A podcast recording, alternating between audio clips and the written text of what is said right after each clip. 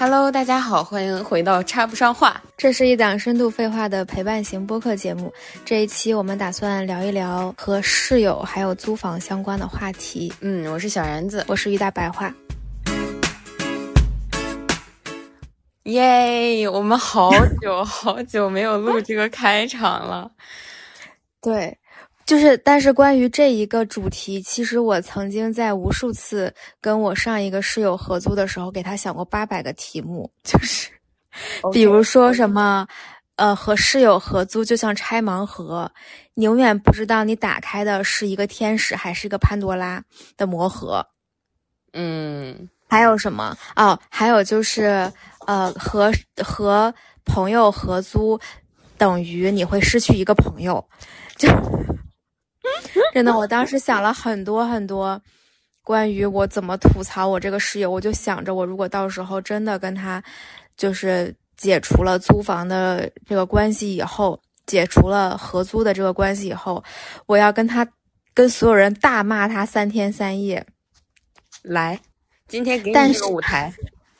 但是你知道吗？就是在上一次，就我最后搬家的一次，就回去以后，不是给你讲了一个那个事儿。过一会儿我又会再重新讲一遍。就发生了那个事儿以后，我就给我男朋友还有我另外一个我们两个我跟我室友共同的朋友讲完这个事儿，他们都跟我说算了，就是最后一次了，你们在一起也没有这辈子再也不会再见面了，还是就彼此留一线。因为当时我真的非常想给他发消息，然后好好的骂他一下，你知道吗？因为我真的太生气了。然后所有的人都劝我说，就是做人留一线啊什么的。然后当时就想着，哎，算了，就罢了，随他去吧。所以你没删他是吗？我不是有2个微信号吗？然后把小号把它删掉了，大号是因为我还就是他当时我们这个房子是押1付3，所以那个押金当时是他出的，然后这个押金我还没有还给他，而且其实我很少会删好友，就哪怕是一些我真的非常讨厌的人，他除非一直不停的骚扰我，我是不会删他的。是的，因为我觉得你一辈子那么长，你也指不定什么时候就是会有机会，或者有什么需求，也不是需求吧，就是万一发生了什么你也不知道，还是留一个联系方式比较好，虽然可能这辈子也不会联系了。是的，对。然后呢，接下来我就开始重新讲一下我跟这个室友接近1年的爱恨情仇吧。呱唧主要是恨跟仇。因为就我们到时候可以把那个之前我搬家的那个 show notes 放出来，因为我记得1年以前我还是兴致勃勃的跟你分享我跟一个朋友合租了，然后我也不知道这未来的1年面临的会是什么，但是我觉得我的人生是体验派，所以不管面对的是什么我都会欣然接受。你还记得吗？我记得。你当时可开心了，然后当时我们还说，哎呀，你还跟我讲分享说，哎呀，生活真像是拆盲盒，就是你不知道它到底会给你带来什么样的惊喜，或者是惊还是喜之类的，然后巴拉一顿说，然后还分享你的新房间，说有多么好，然后你的那个厨房有一个多么法式风情的小桌子，你可以做完饭之后在那里一边看视频一边吃饭。对，我们就把这个厨房的法式小桌子留下一个伏笔，后来它简直就是我的心碎修罗场。我的天呀！然后那个时候我还说，就是其实我知道跟朋友合租会出现很多问题，因为我当时跟你讲过，就是朋友是朋友，室友是室友，就是朋友的功能是不是功能啊？就是朋友。就是那种不管我多么的疲惫，只要你来我家玩，我肯定都会非常开心的去招待你，然后一直跟你聊天呀，一直跟你喝酒呀，然后吃东西啊，就我觉得这个是朋友的意义。但是室友呢，他就是室友，他就是你们2个生活在同一个屋子里，然后你们可能说话可能不说话，但是肯定不能保证每天都是超级快乐过家家的那种状态，对吧？我是这样的耶，每天超级快乐。对，就是每天我只要回到家就超级快乐，因为我现在在跟我2个特别好的女性朋友合租，然后然后每次回到家我都觉得充满了力量，然后我朋友就跟我说那个你咋这么快乐，然后我就觉得我朋友也很好，就是我感觉我是这样的，我是一个很，对不起我没有在那个统一的意思啊好，但我真的想说我觉得我是一个特别有眼光的人，就是在交朋友方面，不是谈男女朋友。我发现我没有，就是我发现我是个特别没有眼光的人，这个我们可以换一期再聊。对，就是我不是谈男女朋友那种交朋友，就是纯纯的友谊，我眼光特别好。除了我大学时期有过一个就是崩裂的一段友情关系以外，我觉得其他的朋友都是又靠谱，然后人又好，然后人的品质又非常的在那儿，就是感觉德才兼备吧，我的朋友们。对，然后大家也不是那种特别要么就是过于傻白甜，要么就是过于低情商，都没有。我觉得我朋友们都挺恰到好处的，或者说跟我相处的时候我觉得都很舒服，然后也有可能是我给别人带来的感觉很舒服所以我其实一直很期待和好朋友一起合租，然后这一次终于实现了。就目前为止吧，这2个多月我整个人的体验都特别的 nice。 行了，我不刺激你了，你继续说就是我真的是那种家对于我来说就是一个恢复体力和充电的地方，就当一个手机充电的时候，你最好的方式就是不要玩它，你就让它静静的充电。对于我来说，家就是一个这样的地方，就我不想跟任何人说话，因为我们是爱人，所以才会这样。对，但是我不理解为什么你是这样的。我是这样的，就是在我的家里啊，分为2个区域，一个是我的卧室，因为我租的是一个主卧，我自带的独立卫浴，所以我其实关上卧室的门，我就可以完全变成I人，去充电也好，去那个享受自己的一个人的时光也好，或者说沉浸在一个自己想要的氛围里或者环境里，没有人打扰也好，都可以做到的。它是非常独立的一个环境，就是我不太需要一定出这个屋子到公共区域去做些什么，比如说上洗手间之类的，除非是洗衣服啦。对，所以我觉得对于我来讲，就是这样的屋子它就能把我的生活空间划分得很明晰。对，所以当我想挨的时候，我就关上房门，这就是我的小天地。然后我觉得我有力量，我有能量，或者说我想，就是希望我朋友给我一些能量的时候，那好，我就打开房门，然后加入大家一起 happy。而且我发现，我虽然是个 I 人啊，但对于我来说，一个特别好的朋友的陪伴，或者说跟我聊天和我对他的倾诉也好，或者我们俩互相就是可能也没有聊什么特定的主题啊，互相侃侃大山，互相漫无边际不着边的聊一聊，我觉得也是一个对我来说充电的过程，我也能获得力量。就是这个是我现在突然间意识到的一个问题，就或许 I 人他充电方式虽然是一个人待着，但这可能是他最底层的那种，就是你的身体从体力、从生理和心理上都已经处于要休眠的模式，已经低电量快耗尽的那种模式的时候，那么好 I 人就一个人待着去充电。但我觉得但凡比如说他一半电的时候，或者说30-40%电的时候，跟非常舒心的朋友、非常贴近的朋友就是在一起的时候，反而也能获得电量。就可能分人，就是我是这样的，我不代表所有 I 人，对不起。对，因为我可能也会，但是我，这就是我另外一个想跟你聊的话题，就是我觉得，怎么讲呢？就是我觉得人是特别孤独的。我刚刚还跟一个朋友说，我说，就是人类真的太孤独了，因为就我现在的状态。我在北京没有那种，就也不是在北京吧，就我想不出来任何人是我在非常需要恢复的时候想要跟他倾诉和聊天的人，就我想不出来一个这样的人。我觉得这个，因为我觉得你先说，因为我觉得所有的相处对我来说都是一种消耗，而且就我不知道从什么时候开始，这个消耗已经到了那个瓶颈，就是你再加一点它就溢出去了那种状态。然后你好的时候它又稍微减少一点点，但是你只要再多一下它又溢出去了，所以就一直处于那种非常边缘的不稳定状态。那这个状况已经持续了很长一段时间了，但我不知道它具体是从什么时候开始的。然后反正至少从研究生以后吧，应该就没有这种你跟人聊天会是那种，就可能偶尔会有，就比如说，因为我能想到的是上次去上海去找你玩，我也觉得挺开心的，就是觉得就是整个人非常的放松。但那个时候也是很长时间没有跟任何人交流过，那个时候不是疫情嘛？对，很长时间没有跟人交流过，所以你突然见到一个人，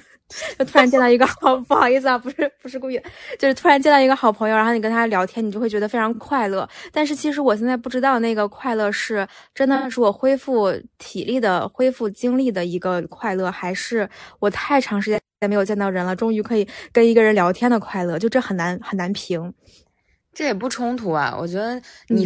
说明什么？如果你很长时间没有见到人了，你跟人聊天会感到快乐，说明你是有这个诉求的。那这个就相当于你跟人聊天就是会获得能量的，只不过可能你那个太久没跟人聊天了，你现在这个模式待久了，你应该切换到下一个模式再试一试，或者再待一待，然后这样的话就是来回切换，然后才有利于你的充电，我觉得是这样的。之前咱们有一期聊过，就跟空空一起聊的，你记得吗？空空现在是我的室友之一哦，然后当时咱们仨不就聊到吗？因为咱仨全是 I 人，你记得不？当时我们就说，对于 I 人来讲，到底是自己待着能充电，还是和人相处能充电？这个要取决于我们的能量。就是如果我们当时的能量觉得不行，太弱了，太低了，就和别人相处的那个信号是根本亮不起来的话，那好，我们就是一个人待着可以充电。但是呢，一个人待久了又会觉得那个。不行，那个必须得出去走走，感觉已经被憋的不行，就还是想和人打交道。然后那这个时候可能我们就更适合出去参加一些朋友的聚会啊，然后和人去相处。当时我们也这么聊过，所以我觉得其实不是说有一个完全或者完整的方式，就是独立于 I 人之上，就是说 I 人你就得给我一个人生活，一个人充电，这个才是 I， 也没有那么绝对。我觉得对于每个人来讲，他可能都有一个出门一个人，出门一个人这样的两个方向的阈值，然后但凡这个数值就是没有达到一个平衡，它偏向某一端了，然后而且过于极端了的话，其实都不会特别的好，我是这么感觉。还有就是你说那个，你觉得一个人是很孤独，这个我非常非常赞同。我觉得人就是很孤独的，因为他来的时候是一个人来，走的时候是一个人走，他来的时候带不来什么，走的时候也带不走什么，所以人就是究其一生，他本质确实是很孤独的。但是呢，就是很有意思的是在于，人是一个非常复杂的一个情感动物，就是在人这一生里面，他会遇到很多各种各样的关系，然后亲情、友情、爱情嘛，这是我们经常去说的这三种大的关系，然后包括关系的亲疏也是不一样的，比如说是一段亲密关系，还是一段普通的浅层的这种关系，就是这些不一样的关系会带来不一样的情绪和情感链接，然后这些东西的又对于这个人来讲是不一样的，不一样的力量，不一样的能量。就是对于有的人来说，可能我为什么觉得我觉得你现在的状态就是很孤独，然后觉得跟所有人打交道都是在消耗的，因为我感觉你现在很难去建立一个深度关系。对，我不知道我这么说就是确不确切，但是在我的理解里，我觉得一个好的关系，能滋养双方的关系，它一定是一个深度关系，而不是那种浅层的表层关系，比如说俞大白话，我差点把你真名说出来。没关系。就比如说俞大白话，我们两个是那个新认识的同事，我们两个很聊得来，我们相约周末或者假期一起出去玩，但这并不代表着我们两个的关系有多么的深，就我们能聊多么的深刻，我们能获取彼此的三观有多么，这个信息有多么的具体和完全。所以我们是两个就有点像是那种表面搭的一个积木，就看起来好像是挺平整的，甚至是挺辉煌的，但其实我们是没有地基的。那在这样的关系里，我觉得确实你和他打交道就是消耗，除非是那种爱情关系或者暧昧关系啊，因为这种关系它会分泌多巴胺吧，我觉得就会让你很快乐，不管它的深度是深是浅，你都会挺快乐的。对，但是深度关系就不一样了，就是深度关系，比如说，我觉得咱俩其实是算深度关系的，你承认不？所以我觉得咱们俩聊天的时候，我有一个非常大的感觉，就是超级超级有安全感。就是我知道我们下一句哪怕聊不来或者是聊不合，但我们俩绝对不会崩盘，而且我们俩绝对不会分手，就是那个绝交或者是怎么样的，这个我非常有自信。只要我们不合租，这个概率就比较小。合租我现在也对他持疑问态度，因为你也并没有跟有深度关系的人合租过，对吗？你上一个室友有跟你那么深刻的就是深度关系吗？我们一会儿再聊我们的关系，就是我跟我室友的这个关系。行，就反正我觉得吧，就是在咱俩这种关系里面就很有安全感。对，所以我们俩但是我觉得这种关系是很难短期建立的，就是这个东西你现在有就是有，你没有你就得10年以后再有。是的，确实是这样。对，好，继续吧。我们又聊了15分钟，完全不不扣题的东西。没事，跑题就是经常听我们播客的听友们肯定已经习惯咱俩这到就是巴了，经常跑题。跑题就是我们节目的一个特色。然后呢，就接着刚刚说吧，我跟我的这个上一个室友，就我们两个是初中同学。就他也是咱们一个初中的，但是他是在那个小班儿，所以我在初中的时候没有碰到过他。但是后来呢，我们上了同一个高中，然后通过我一个初中朋友认识的他，相当于我们三个是比较好的朋友。当时就是因为我们家离得都很近，所以当时要每天一起坐班车，然后就建立了那种每天早晚都要见面的那种关系，而且会讲一讲很多学校发生的事情嘛，然后再讲一讲之前的一些事儿，就会发现反正就这样日积月累了3年，就大家相处的就会比较好。然后那两个都是男生啊，就这两个朋友都是男生。然后到了大学的时候呢，因为我们在不同的地方上大学，然后他读的是一个就是类似于军校那样的学校，就可能会比较封闭的一个状况，所以大概我们每年会有一个学期，或者就大概1年见一次吧，就回家的时候大概1年见一次，然后就聊一聊天儿。平时如果他的手机发下来的话，我们也会聊聊天儿，但都是那种更新近况的聊天儿。然后我当时读研究生的时候是在北京，然后他在北京工作，所以我们两个就在北京的时候会大概比如说我也记不太清了，可能好几个月可以吃一次饭，然后见个面儿这样的状况。然后他的哥哥也，我们三个人一起见过面儿，就是大家聊天聊得还挺开心的。但这一切都是建立在我们的交流其实都是非常长时间的，然后有一次吃饭聊天这样的关系，但我们中间没有出现过任何的大的就是好或者不好，就是没有那种特别激烈的感情，也没有那种特别不好的感情。然后呢，我们中间发生过一次，就是因为他这个人长得还是挺帅的，就是你知道我这种人就是会对所有我生活里面出现的男生给他们分类，就是这个人他到底是我的好朋友还是我的暧昧对象，就是我会有非常明确的分类。然后呢，因为他长得很帅，但是而且就身高啊什么都挺好的，然后我之前有想过，就是脑子里面就是转瞬即逝的这种想法，是有想过这方面的事情的。但是呢，我们中间发生过非常让我不愉快的一件事儿，就是让我非常确信我跟这个人三观不合的事情。就是我们当时在那个阿那亚一块儿去玩，然后我们一起租了一个民宿，然后就相当于是2室1厅的一个房子，然后我们就在那儿大概待了2、3天，然后我就发现我跟这个人的生活习惯完全不一样。不是，那你之前都已经有过这种经历了，你怎么还能答应跟他合租呢？这个人就是没有记性嘛，你就是，而且我觉得人都长大了，你就不能再那样了，是吧？就是那个时候的问题呢，就是大家谁都有，就是我也不觉得都是他的问题，也不觉得都是我的问题，但是内心里我觉得还是他的问题多一点啊。就是他是那种，首先声明一点，就我们在那个阿那亚度的那几天，我们非常的以礼相待，就没有任何的僭越的行为。OK。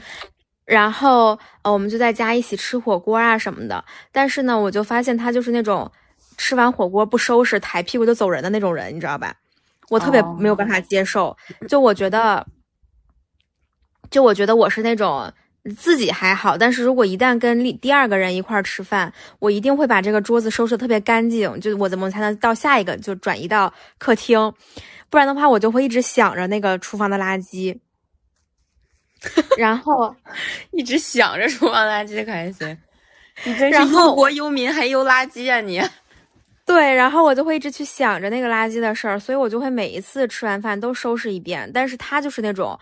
不是特别爱收拾，或者收拾完之后也不下楼倒垃圾，就会把那放着，我就特别受不了这个放着的那个。那不行，那太脏了，真的。对，我就觉得满屋都是那个味儿。那我也不行，因为我处女座有洁癖，就是他也是处女座，什么东西？然后后来那个，所以我们刚搬到那个新的房子里面，他每天都在拖地，但他也就只拖了1周，然后就再也没有拖过地了，可能。然后，妈呀！然后后来呢，就是我们还发生过一些小的争执，比如说，因为我是那种。因为我们住在一个小区里面嘛，然后其实下楼上楼都很方便，所以我对于上楼下楼这件事儿一点都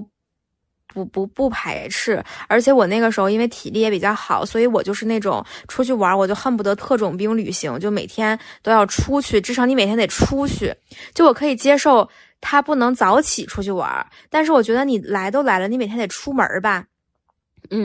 然后呢，他就是那种。今天天气好，我你好我好大家好。如果今天是阴天，他就特别丧，然后心情特别不好，就他的心情完全跟着天气走，你知道吗？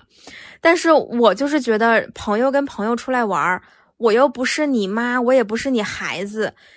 你还是不能把你的那种特别真实的心情甩给我，对吧？因为我不喜欢那种，就是你突然天气不好，然后你也丧个脸，那你说你让我怎么办？就是比较不太考虑别人的感受，对，这就很自我。然后包括我们当时在那亚，其实有好几个地方我都想去，但是每一次我说想去的时候，他就会说：“那你自己去吧。”就是那种，他虽然也是在开玩笑，但是我就不是很爽，因为就我觉得可能是我迁就他更多在这个旅行当中，因为我是觉得你这种特种兵旅行，你把自己特种兵。降到就是比较度假式的旅行是比他的那个难度要大的，不是比他那个难度要小的。就可能我度假对我来说没有什么，就不动嘛。但是如果他是那种度假风格的旅行，但是如果让他特种兵旅行，可能对他的压迫太强了。所以我就想着，那没关系，我无所谓，那我就一直在迁就你。然后后来我跟你讲，一旦有这种想法，就非常的危险。对，就是你们之间的关系再也不平等了。对，而且你会觉得内心会不平衡。对，内心不平衡，而且你会觉得你在受委屈，你在妥协，你在退让，你在迁就，这个很要命。然后从这个时候，我跟你讲，你们两个之间的关系就埋下了一颗危险的种子。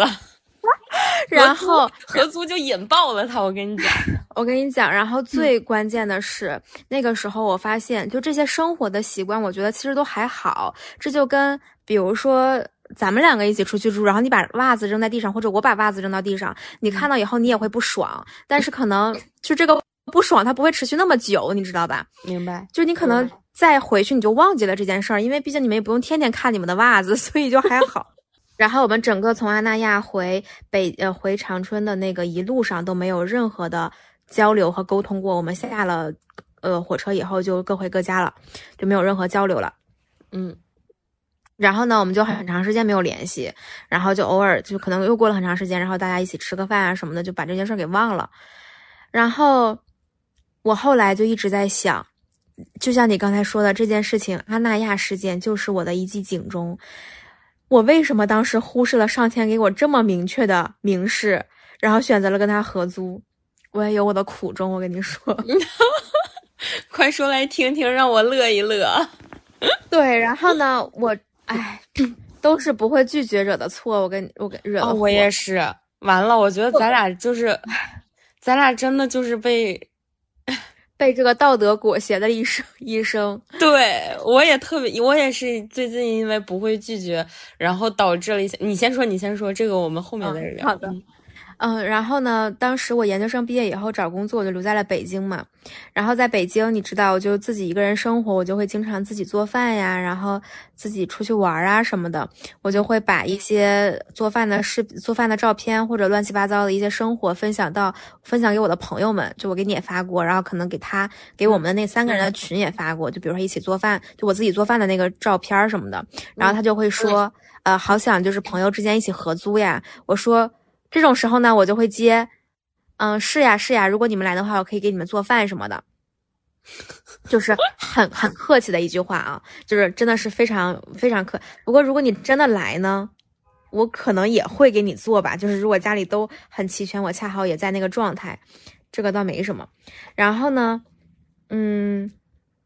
他把这句话当真了，然后他来北京了。然后他跟我讲过，说就是他来北京跟我合租这件事儿，我觉得我当时肯定就觉得没问题啊，你过来嘛，我们一起合租嘛，多有意思嘛。但是我内心想的是，这件事儿根本不可能，因为当时也是在疫情的时候，就是你来北京，首先你得找个工作再来北京吧，其次你找工作也得找一个离我家近的吧，因为我们家那个地铁非常不方便，我也跟他讲过这个事儿，你得找一个离我们家近的。而且你就算找一个离我们家近的，你也得等我的房租到期，或者等我的室友搬出去，或者怎么样吧。就我肯定不能突然之间就那个什么，反正我就是觉得这件事是一个非常不切实际，而且根本不会发生的事情。然后呢，他也没有跟我特别多的沟通过他的进展，所以虽然我也知道他一直在找工作呀什么的，但是我觉得当时北京疫情那种状况，怎么可能就我们天天都在家待着，就是居家办公，怎么可能那么好找工作呢？然后结果大概过了一两个月，就是中间他没有任何跟我讲过他找工作的信息什么的。突然有一天，大概就是周五还是周六，他突然跟我说他在来北京的路上，然后我们在高铁上，他在高铁上的时候，我给他打了个电话。然后确定下来他要来这边工作了，然后他要来北京，他今天晚上住在一个酒店，明天他就要去找房子，然后我们后天就可以搬家。就是你知道，就是当你被赶鸭子上架到这种情况的时候，你除了特别开心的去拥抱你的未来，你还有什么别的选择呢？我问你。太难了你。然后我当时非常的震惊，但是我又觉得说没关系，就是人生就是体验派。然后我跟他讲了一些我的要求，就是比如说我新的那个房子的房租不能比我现在的房租高，因为这个房租已经是我能承受的极限了，就我不会因为你过来，就我当时说的也很清楚，我不会因为你来就降低我的生活标准或者提高我租房的成本。他说 OK 没问题，然后我还说就是如果我们的确在这一天内，因为我觉得找房子也没有那么简单，我说的确在这一天内如果找不到房子，那我们也就别强求。他跟我说的那个意思是没有关系，因为他还有其他的朋友在北京，他可以跟其他的朋友一起合租。然后我说 OK， 然后我还有一个问题，就是因为当时我的那个房子的确出了很大的问题，就是那个卫生间的主管道不是漏水嘛，所以其实我的房子可以就不用赔偿，就直接可以退租，然后这个也还是比较方便的。而他还说就是他会帮我搬家呀什么的，如果我上班很忙没有时间搬家的话。然后我当时就想着，那你只要不让我去让我的生活就是改变生活质量下降太多，或者影响我的生活成本，那就换一个房子住，而且他还帮我搬家什么的，所以其实对我来说并没有那么惨，或者我没有付出那么大的代价，我觉得这是可以接受的。至于你跟朋友一块合租，我觉得这个事儿就是你跟一个陌生人合租，你也可能碰到一个不好的陌生人，对吧？对，就是你还不如跟一个朋友合租，至少你知根知底儿，他不会伤害你，或者有他在，你很安全。我是秉着一个这样的想法吧，然后我们就开开心心的，他就来了嘛，然后我们就一起吃个饭嘛。我们那顿吃饭就是先宾后礼一样的，就是两个人非常开诚布公的讲了讲，就包括聊得非常的细致。比如说我们在一起住了一段时间之后，发现大家不合适怎么办？我们都想好了，就是他可以搬出去，然后他可以等到把这个房子一直转租出去，他都可以付这个房租之类的。就反正他讲了特别多，我觉得对我来说其实就是根本没有什么隐患的那种情况。就我们两个真的把所有的事情都讨论了一遍，而且我们当时也说好了，如果你有什么不满你就说出来什么什么的。就当时觉得说不会有多差，或者是再差也都能接受这样的状况吧。然后后来我们就搬进去了。搬进去之后呢，我们就度过了比较开心的第一周。就是他和我对于室友的概念可能不太一样啊，就是我刚开始在开始的时候已经明确的讲过了，我对于室友的定义就是跟朋友不一样。但他呢，可能对于室友的定义就是那种我们两个回家要开开心心的一起玩，一起做饭，一起过家，一起看电视，他想要的是这样的生活。怎么说呢？那我跟他有点不一样，就是说我虽然也期待，就是和我因为我室友是我好朋友嘛，就是也期待和我朋友，比如说晚上一起看电视，一起玩，然后一起吃喝喝这种。但我觉得看情况，我总不能要求他每天都这样跟我一起做，而且大家的各自的时间啊，或者是行程啊、规划呀，肯定不太一样嘛。那肯定是能凑上的时候一起活动是挺好的，如果对方也愿意的话哈。我是这么想的。反正他是觉得就是对你有要求是吗？就是我会看出来他的期待，就是对，因为我这个人吧，就是尤其是在家，我就非常的独，就是那个独立的独。我知道。就我喜欢就是比如说吃饭就按照我自己的时间吃饭，然后玩就按照我自己的时间玩，所以我根本就。我在自己家跟我爸妈都凑不到一块儿吃饭，你知道吗？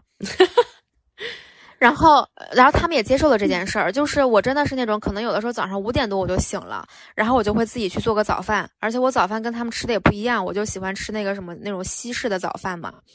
他们就喜欢吃那种热乎的粥啊、豆浆啊什么的，我就喜欢喝咖啡，就反正生活完全不一样，我觉得没有必要硬凑。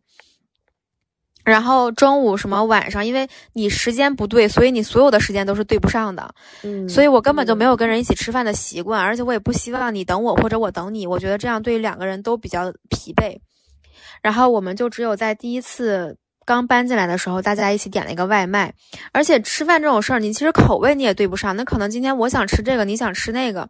然后如果我迁就你的话，我心里会不开心；如果你迁就我，你可能会觉得委屈。然后我就不喜欢这种道德绑架，我就觉得大家自己吃自己的挺好的。然后我们就自己一共，我们两个在家可能就吃过那么一顿外卖，就是大家一起搬过来的第一顿一起吃了个外卖，然后这一年都没有一起吃过饭。那这个，然后这个是有点恐怖的耶。说实话，因为他同时还是你的朋友，就如果是个陌生人也就算了，我觉得陌生人我可以理解，但如果是朋友的话，难道你都同住一个屋檐下了？你都别说同住一个屋檐下了，你在同一个城市是不是也会偶尔约出来吃个饭、见面之类的？但我感觉你俩这合租了以后，反而变疏远了。真的，对，就是我真的对我也知道，就是我真的是那种我觉得朋友就是朋友，室友就是室友。因为我跟你说这个事情很难跟你解释，但是呢，就比如说我刚开始跟他合租的时候，我基本一周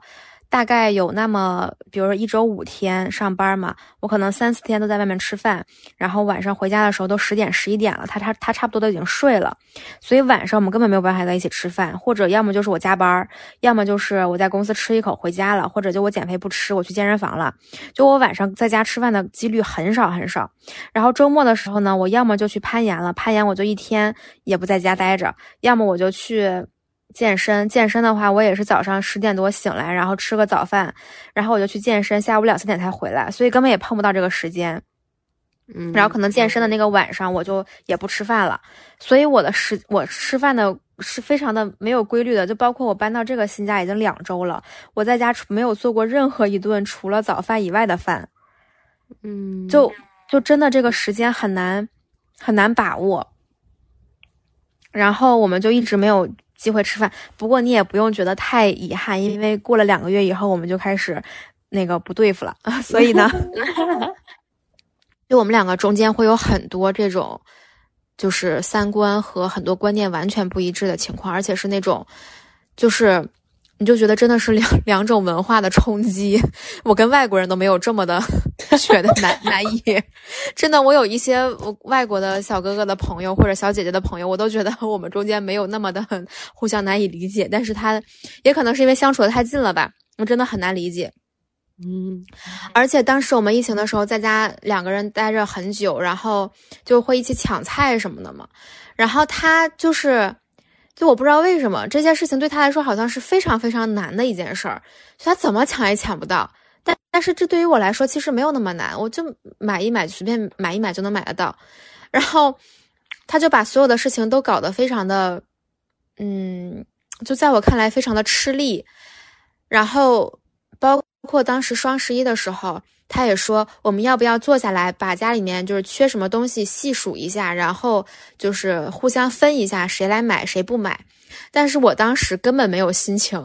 跟他在这分这玩意儿，我就觉得你如果觉得缺什么你就买，如果我觉得缺什么我就买，就是没有必要大家为了这件事还要开会讨论一下吧。嗯，这件事你怎么看？这件事我觉得是完全2种人，你知道吗？这个其实我觉得还是跟性格有关系，就是他可能是那种我需要我遇到任何事情我需要有条不紊按照我的那个步骤来，就是 step 1 是什么 step 2 是什么这种。但是呢就是其实呢你是另一种比较随性，就是我不管我是怎么做的，对于我来说也没有那么多什么步骤啊条条框框，我把这结果达成了就完事儿了。他是比较遵从这个过程和流程，你是比较遵从结果，就是一个以什么过程为导向，或者以那个流程为导向，一个以结果为导向。我觉得你们俩是2种风格，就是可能跟性格也有关系，或者是跟行事风格也有关系。对，是的。然后我就觉得就是在工作上吧倒是可以这样，但是你在家呢我觉得你不要把就是过得这么的累，就是你如果真的觉得缺什么，你说我突然间想，不好意思，我突然间想插一句啊，我觉得，我不知道这句能不能播，我觉得你的行事风格就特别互联网，他的行事风格就特别体制内啊，你觉不觉得啊？那你这么说也有可能吧，但是啊，然后。对，他就是这样的。然后呢我就觉得我并不想在家就是这么的那个啥，就我觉得你如果真的觉得缺什么东西你就买呗，你跟我说啥呢？就是我也是那种缺什么就买了的，咱俩也不用什么事儿都商量，对吧？然后但是呢我知道这个是就一直到现在吧，除了我们2个就是性格不太合，三观不太一致，还有就是这个相处的方式大相径庭以外，其实还没有谁对谁错的这个情况啊。就说明你们俩是真聊不到一起去，对，聊不到一块儿，就真的是那种，我真的想不出来那种非常具体的例子啊。但是我现在唯一记得的例子就是。他不是一直没有谈恋爱嘛，然后我们2个就聊到了自己的恋爱观的这个问题，然后我的恋爱观呢可能就是得去多尝试你才会知道什么样适合你的。然后他的恋爱观呢，就是我觉得这个世界上就只有一个钥匙配一把锁，我一定会碰到一个人，当他一出现，我就会知道，哇，就是他了，就一定是这样的。他是不是小时候偶像剧看多了呀？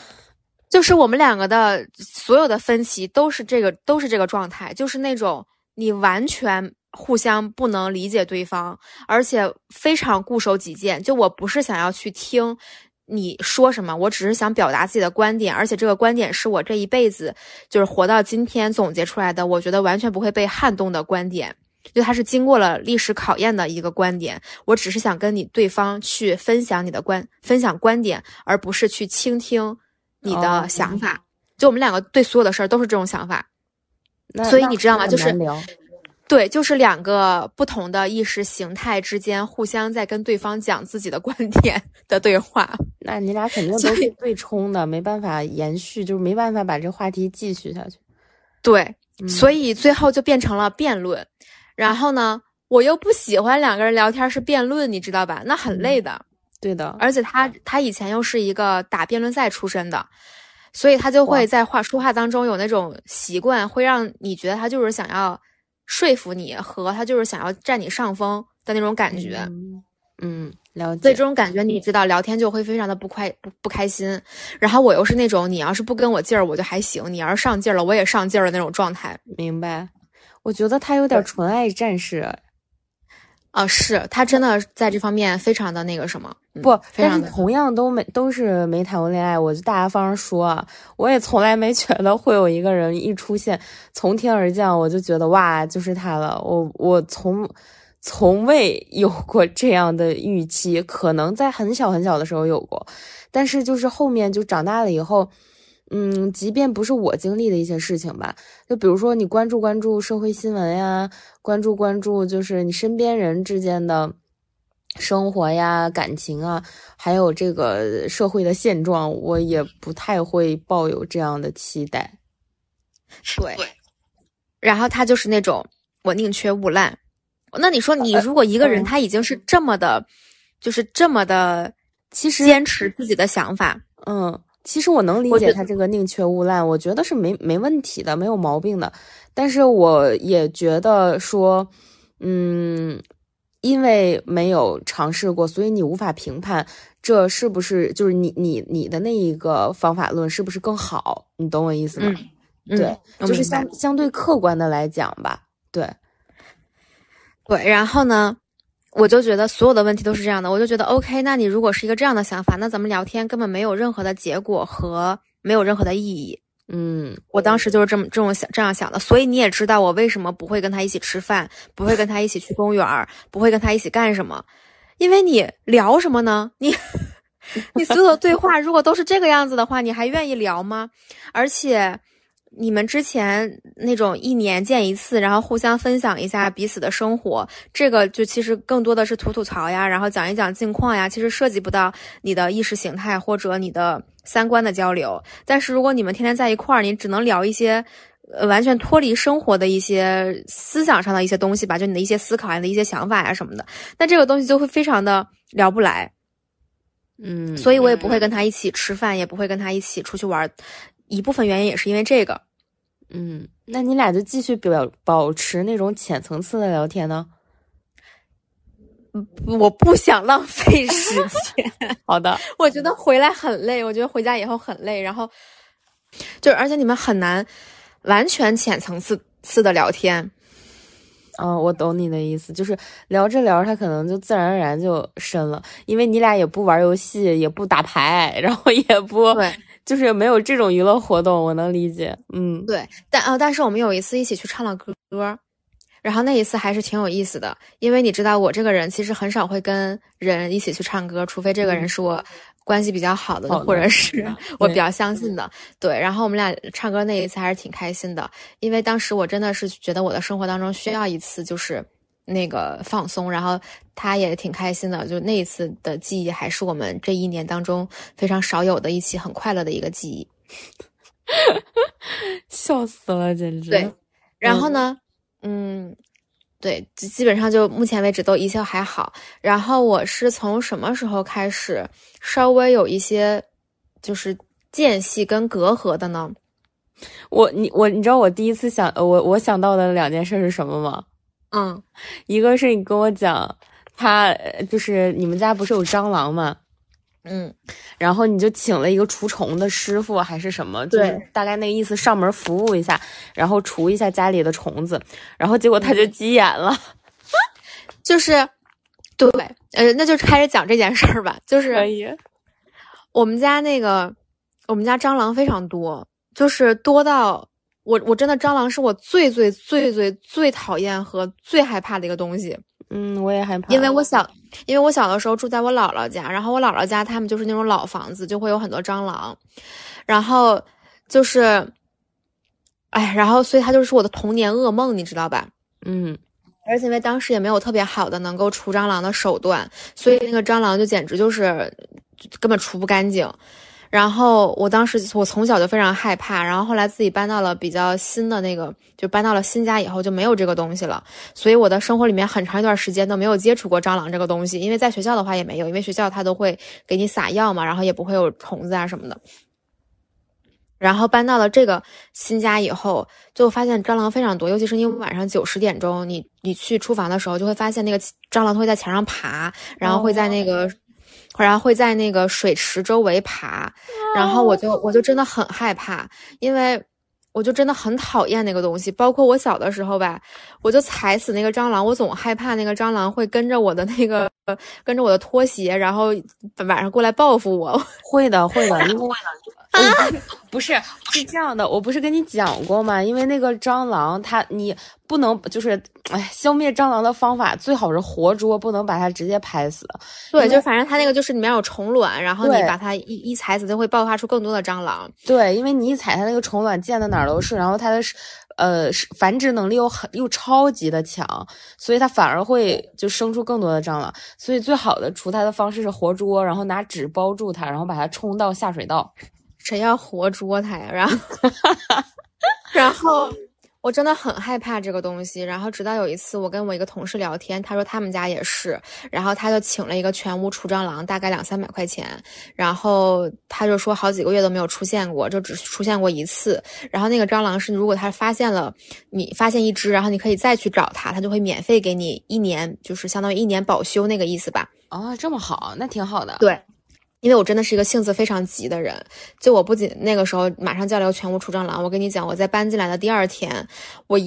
就是当天晚上，就现在这个新家啊，我就觉得我们家那个灯特别的暗，我当天晚上10点多收拾完，我疯狂的在大众点评上找修灯的师傅，我说今天晚上能不能来我们家把我这个灯给换了，它实在太暗了，我受不了了。然后那个狮子大开口直接说220，我说没问题，因为我实在太想换了。然后后来就他也没有换成，然后是第二天早上7点多他来我们家换的。但是我这个人性子就是，如果我一旦想做的事儿，我就必须得把它做到。嗯，这个是我的性格的一个点吧，我也不知道它是好的还是不好的。然后呢，我当时就非常着急的找了一个上门的师傅，然后把我们家全屋除蟑螂。他真的非常的专业，他首先会用那种气体的，然后把你所有的。就他会先检查一下你这个房子哪儿有蟑螂，哪儿没有蟑螂，蟑螂聚集比较多的地儿是哪儿，就能看出来。然后他就会给你挨屋除，然后先除哪儿后除哪儿，然后的确当时就搞出来几10只吧。妈呀，当场！对，就是因为他有蟑螂会做窝，就他有会蟑螂窝，然后那一个蟑螂窝里面就会有很多。但他说我这个家不算是蟑螂特别多的，就还有那种就好几百只的，然后。我当时看着他，然后我就非常的爽，因为我想着，哼，你们这些蟑螂平时吓唬我，现在好了吧？而且他的确跟我想的是一样的，就是我有大概有几个地方，我经常会看到蟑螂，就是我的那个刀的那个厨具的那一块儿，就那个刀盒里面有那个蟑螂的窝，所以我每一次把那个刀拿出来切菜的时候，我他妈都能看见那个蟑螂就在那个刀上爬，然后我都忍不住把那个刀扔，就是差点把它扔出去的那种，我真的很害怕。后来我那个刀都不放到那个刀盒里了。太吓人了吧！你这也不干净啊，关键。对，然后呢，我就觉得我必须得把这些蟑螂给搞死，不然的话，你吃的东西啊什么的，你上面都有那个蟑螂爬过的痕迹，好恶心的。然后后来我就把它给都除好了。然后呢，我的室友呢是一个就是以我的了解啊，他是对蟑螂药非常反感的一个人。为什么？为什么？他觉得蟑螂药有毒，就他觉得蟑螂药的危害可能要比蟑螂的危害还要大。就他觉得如果你们家到处都是蟑螂药，那个你吃东西什么的，他会中毒而死，大概是这个意思吧。但是我们没有跟他聊过啊，这是我的个人的感觉。然后，但是我呢就觉得说，蟑螂药它在地上。你掉地上的东西你不吃就好了，或者你碰到蟑螂的东西你不吃就好了。但是蟑螂呢，它是到处爬，而且你不知道蟑螂身上会携带什么样的细菌病毒，你也不知道它有多脏。它爬过的东西你也不知道它爬没爬过，但是你沾上蟑螂药的东西，你是知道它沾上了蟑螂药的。嗯，就你一个是你有的选，一个是你没得选。你看，这又是我们完全想法不一致的一个地方。嗯。然后我们就除那个蟑螂，就得把所有的房子都，就是把房间里面所有的角落都撒上蟑螂药，然后在我的房间也撒了，在他的房间也撒了。因为如果你只在某几个地方撒的话，那些蟑螂可能会跑到另外一个屋子，然后在那个屋子继续繁殖，那你这个房子其实白除嘛。而且当时我也跟他讲了，但是呢，我其实不太记得。我跟没跟他讲那个会进他的房间，但是我跟他讲了说我叫了一个全屋除蟑螂，然后而且平时我们两个在家里面根本就不会随便的锁门呀，也不会关门啊什么的，就是可能随便进吧，就是但是我从来没有进过他的房间。那个除蟑螂那一次是我唯一一次，应该是唯一一次进他的房间，但是他其实也偶尔也经常会进我的房间，这个我们后来再说吧。然后我就进了他的房间，我跟那个师傅一起进了他的房间，然后一起去撒了那个蟑螂药。但是当时我是觉得，比如说咱俩一块儿住，然后我要除蟑螂或者我要干嘛，就我进你的房间也没有那么十恶不赦，对吧？我也没有翻过你的东西，我也没有怎么样，就然后我就出去了。然后呢，那个师傅就走了。然后他回来以后呢，他就问我多少钱，我就跟他说，我说这不用你付，然后我说因为这个是我实在受不了那个东西嘛。然后他就表现得很不开心，那我也不知道他为什么不开心。然后反正他就把我们那种，就是他会在那个师傅会在那个就是我那个刀具的边上会撒一些蟑螂药，因为那个地方蟑螂非常多嘛。然后他就会把所有面上的，就是所有除了地面以外上面的师傅撒过蟑螂药的地方，全都把蟑螂药给清理掉了。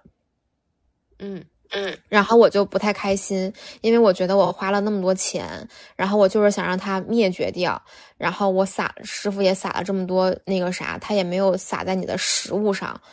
你把它清理掉，就我不是很爽吧。然后我也没跟他讲，然后他也没跟我讲。然后后来有一次他给我发微信跟我说，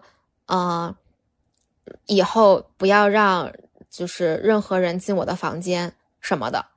然后我就跟他说，我说我从来都没有主动进过你的房间，唯一一次进你的房间就是上次那个师傅除蟑螂，我也提前跟你说过了，而且我是跟师傅一块儿进去的，我们也没有动过你的东西。然后，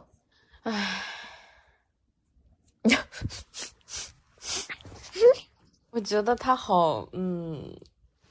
他好不像个成年人呀。对，而且呢，就是大学生。而且我跟你讲，就是我真的我就是对天发誓，除非我真的忘记了，我对天发誓，我真的只进去过那么一次，但是他真的会进我的房间，因为他会跟我说，就是有的时候我在外面周末的时候，他会跟我说他的那个衣服今天晚上需要穿，所以他要去我那个阳面晾一晾衣服。我说好的，没问题。然后我后来还有一次回家，发现他在我的房间里面坐在那个阳台那儿晒太阳，跟他的朋友打电话。就是我从来都没有在意过这些事儿，我真的是完全无所谓，就是你随便进随便用，就真的是完全没关系的一个人。然后他跟我说，你知道吧？你知道我的那个心情吗？他好双标啊，这个人。对，然后就你很难评，然后他说的是我不在家，保洁或杀蟑螂的这种不熟的人，备注一下，不要进我的屋。哦，那他可能是有点不喜欢陌生人进他屋，他可能不是介意你，他不是双标你，他是双标所有就是来他家的陌生人这样。哦，那他这样是有点处女座，有点洁癖，就是感觉那个不熟的人或者就不是自己领域以内的人，就是不要跟我有太多的接触这种。然后我跟他说，除蟑螂是因为全屋除蟑螂，如果都除了，你那屋不除也白除。我也盯着他没有碰你的任何东西，只是在几个角落里找了蟑螂，撒了药。除蟑螂也不会天天除，我也不是天天有时间。我是这么跟他说的。然后然后我真的很那个什么。OK， 然后我们进入下一个环节。OK， 虽然我也是处女座，但是我觉得，就是还是见仁见智吧。没有，就这个除蟑螂这件事情，完全不在我就是非常生气的点，你知道吧？我觉得这个也可以理解为我们就是三观不合，和我们就是生活习惯不一样。嗯，好的，那请说出你愤怒的点。对，一直到这儿我都觉得无所谓，就是你不过就。他这个人呢，就是跟那个天气不好，他的心情不好，就会变得非常的丧，就会把这个情绪传染给你一样。他这个人就是，比如说你除蟑螂的这件事情，他不会当时的跟你说他不爽，他会让你就整个人低气，整个房子里面低气压几天，然后他会过一段时间，在一次其他的事情上跟你讲这个事儿，然后你就会在那几天承受无妄之灾，你知道吧？就是，你看着他，你就在想我到底做错了什么。惹得他这么不高兴，就是会处在那样一种状态，就是你非常的不爽。然后呢，让我非常不喜欢和受不了的点在于，我觉得我的确是除了房租以外，为了这个家付出了太多。我经常午夜梦回，会觉得我在养另外一个人。请说出你的故事。就是我肯定跟你讲过，就我们家所有的东西，调料啊都是我买的，什么吃饭的都，对，那个厨房的用具、调料、锅碗瓢盆，还有你们家的卫生纸，还有什么鸡蛋还是什么洗衣液，洗衣液也是你买的，所有的一切。就是我们是9月份搬进去的嘛，然后因为我在北京的东西非常的齐全，所以就什么锅碗瓢盆，虽然我真的一个月做一次饭，我所有东西买的特别的齐，然后所有的调料，包括烧水壶，就因为它是一个非常那个，就是它只喝矿泉水烧出来的热水的水，所以就是它必须要用我的烧水壶。我这个人就是你知道非常糙，就他没来之前那个水壶我们家都没有人用。明白。然后要不说咱俩是朋友呢，我真的是。对，我们家那烧水壶，我只有在早上就是喝咖啡的时候必须要有热水冲的那种咖啡，我才会烧水。然后那个所有的锅碗瓢盆，就我们家真的东西非常的齐全，然后调料呀，然后洗衣液呀，包括洗洁精呀，还有洗碗布呀，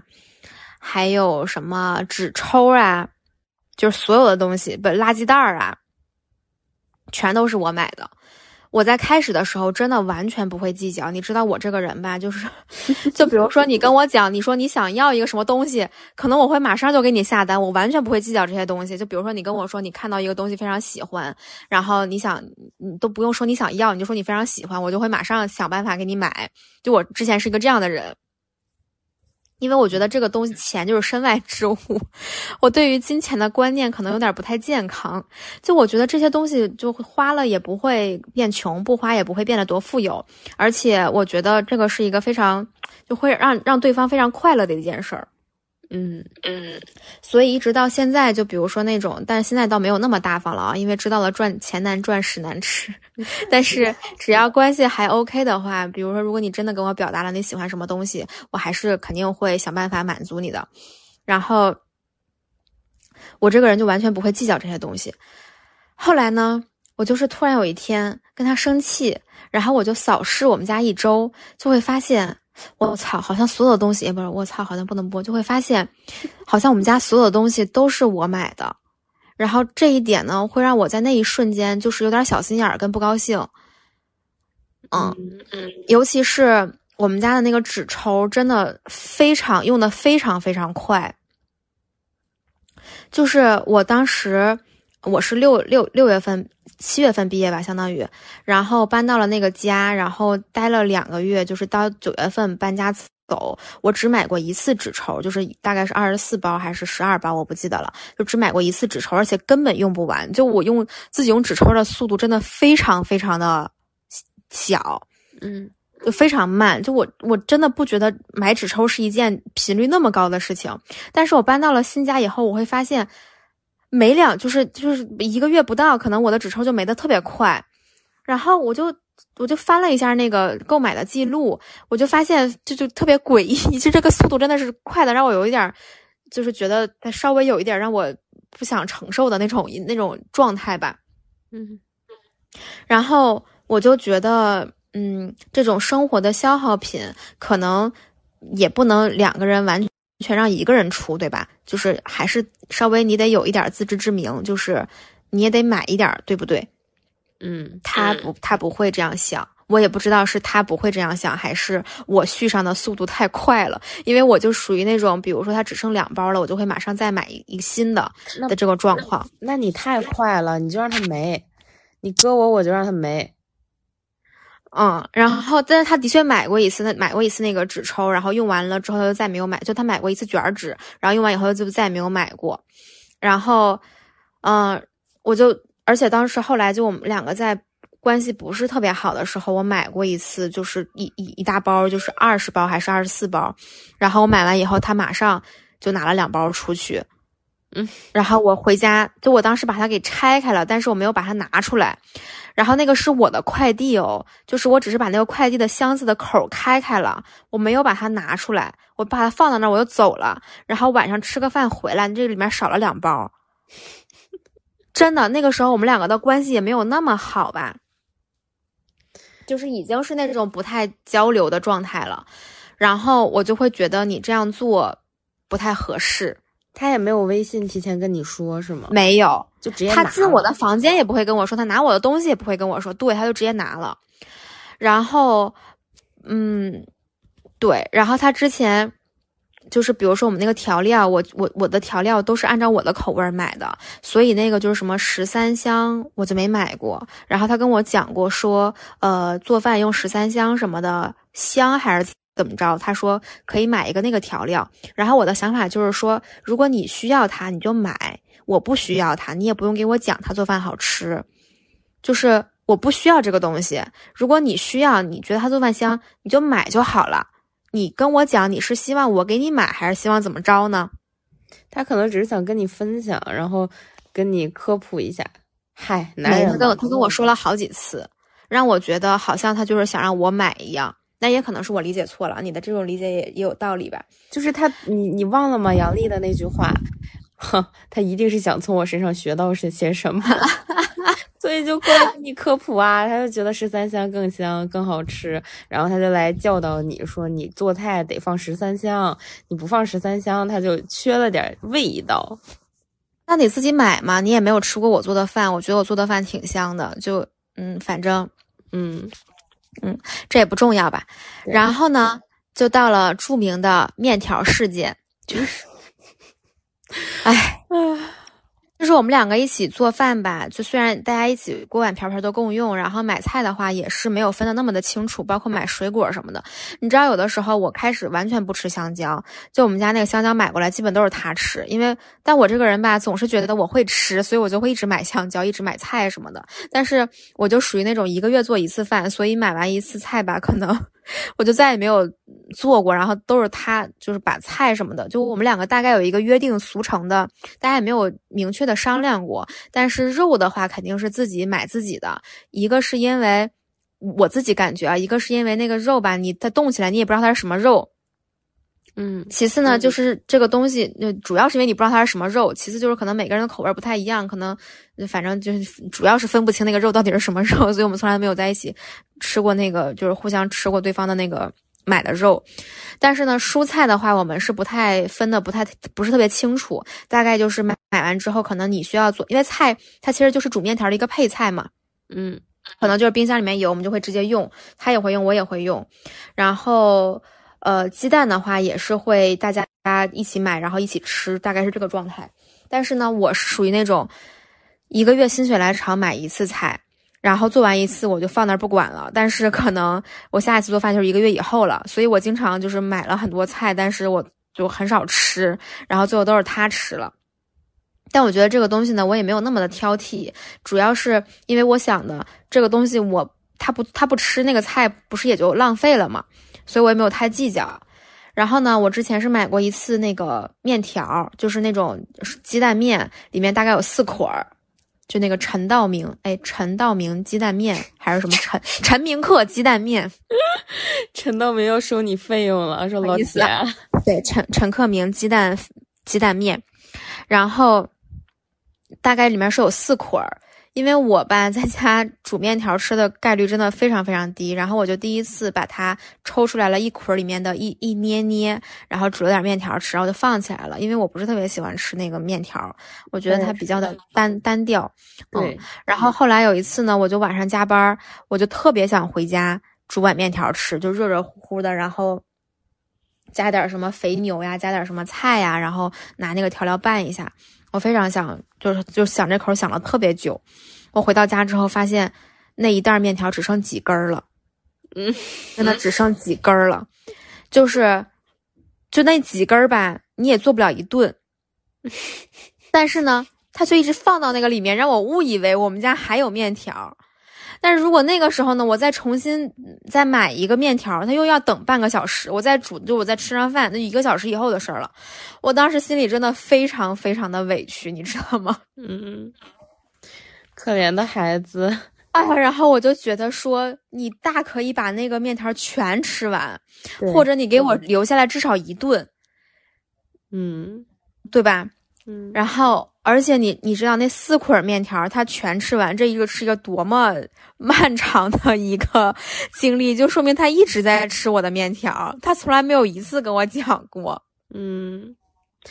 他也许给你本来留的是你一顿的量，只是他不是，就是几根儿，就是几根儿。因为我给他发过，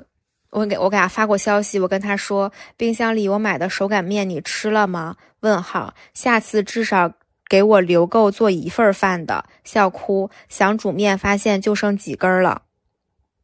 嗯，然后他说好的，细面条我基本吃差不多了，不好意思。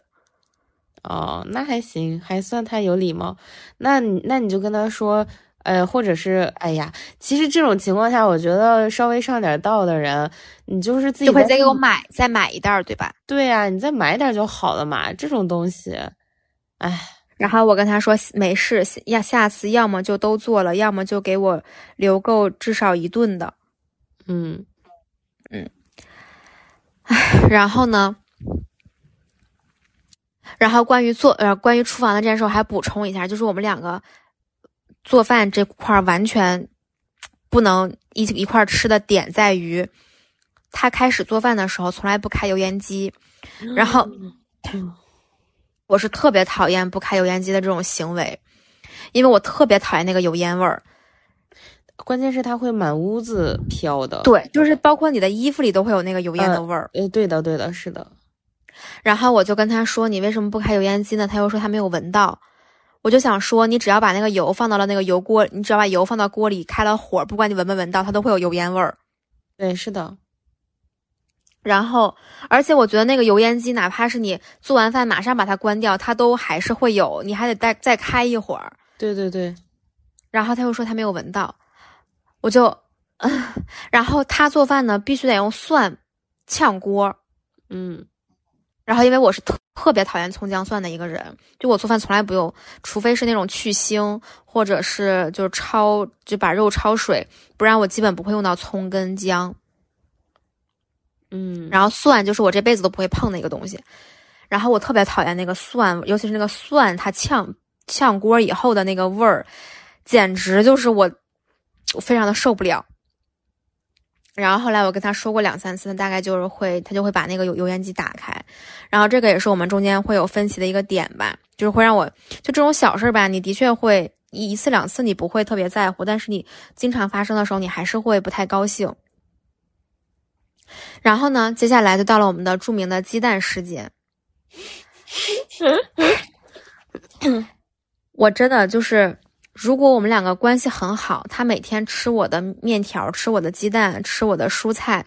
我真的不会在乎。但是我是觉得你们两个人如果关系你觉得其实已经没有那么好了，他还在一直吃你的东西，